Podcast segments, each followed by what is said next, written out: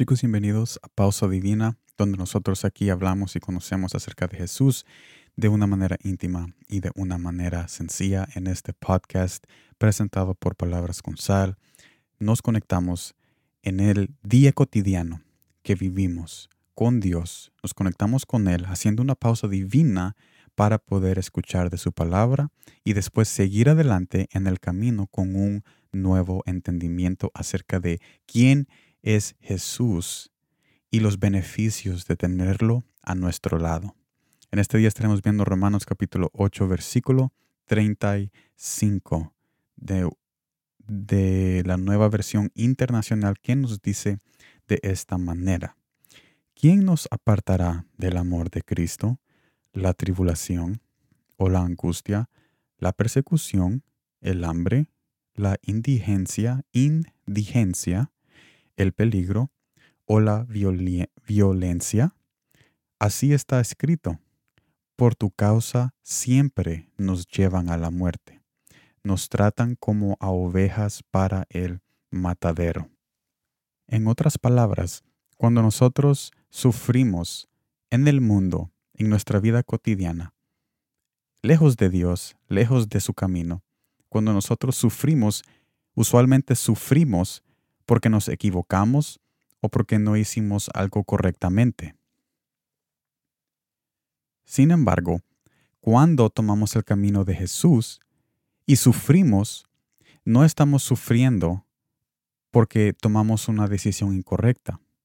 Y no estamos sufriendo porque tomamos un camino incorrecto. Estamos sufriendo por amor a Él porque hemos creído en de que Él es suficiente para nosotros.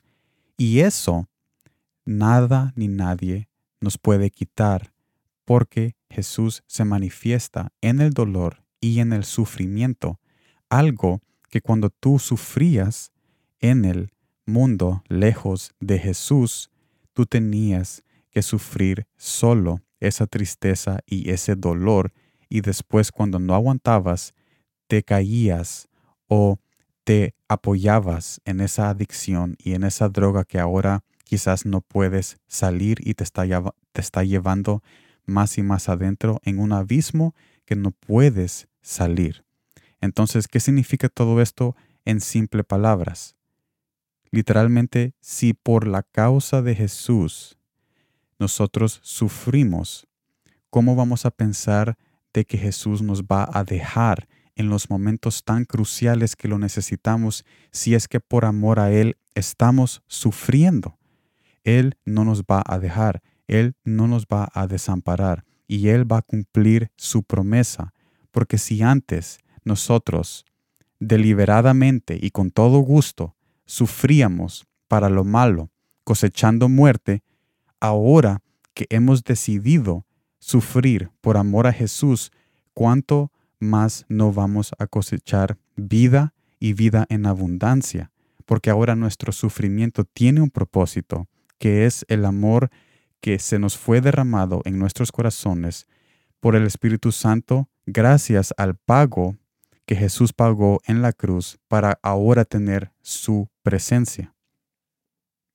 Y esto es una verdad tan crucial para aquellos que no han creído y para aquellos que han creído, porque para aquellos que no han creído es una esperanza y es una invitación a ser parte de un amor que nunca nos va a dejar y que no nos va a desamparar y que nos va a dar propósito para nuestro sufrimiento.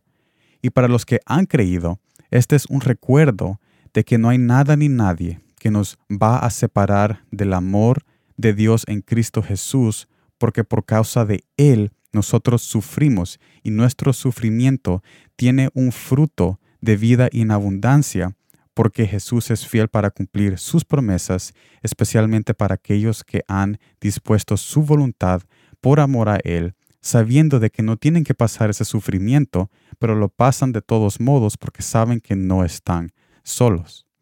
Entonces, para resumir, Jesús nos recuerda que no nos va a desamparar si nosotros decidimos caminar con Él y a pesar de los sufrimientos que trae esa decisión.